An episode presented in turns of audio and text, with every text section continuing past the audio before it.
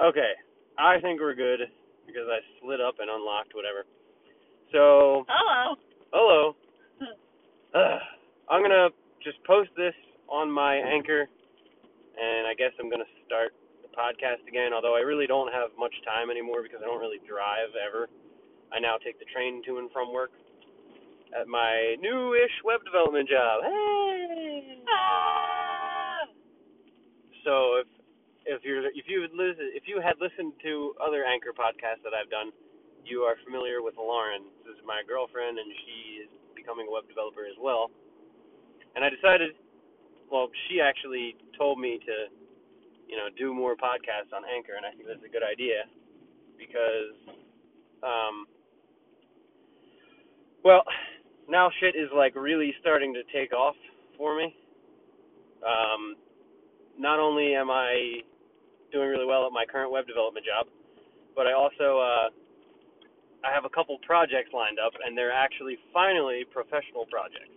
Before, I had projects lined up, but they were like little stupid websites that weren't going to do anything for anybody, and uh, you know that type of thing, and like little pet projects that I was working on. But like now, I have a legit professional website that we're doing together, and Lauren's going to do most of the coding for that just Oh, for like learning purposes, and she can put it on her portfolio.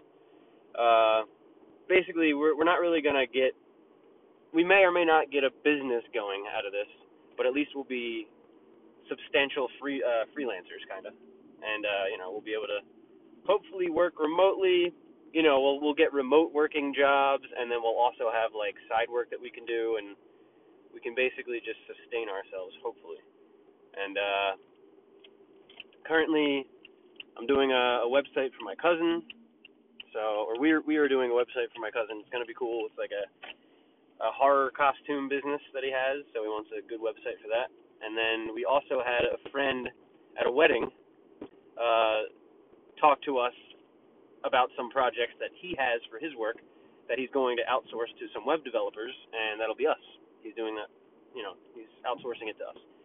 So we're actually really getting the ball rolling. Not only do I have a web developer job, but as far as like freelance work goes, we're getting that stuff started. I would definitely like to do a YouTube vlog if I could. That would be ideal.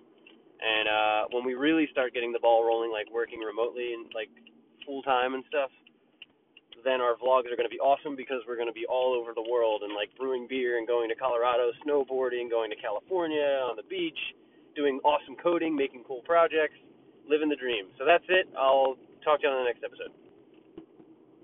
Oh, it's it hasn't ended yet. Okay.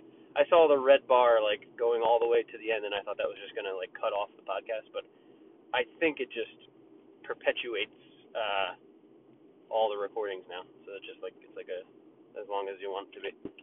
It used to stop you at five minutes, and you had to just re-record or like you know record another one. But yeah, so eventually, I and or we would love to get a uh, YouTube vlog going, but to me, it's it's kind of a pain in the ass to do YouTube vlogs because you can't just click live stream. I mean, some people can, and it seems to work for them, but it just never seems to work for me. Like if if there was just a click live stream button and it just worked, and you could just hit check when you're done and it uploads it, that'd be really easy. And I'm sure that there is a way to you know be able to do that.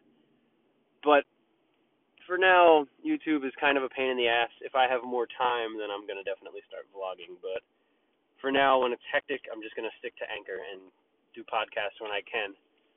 Or podcasts, I don't know. They're not really podcasts. They're just recordings. All right, bye.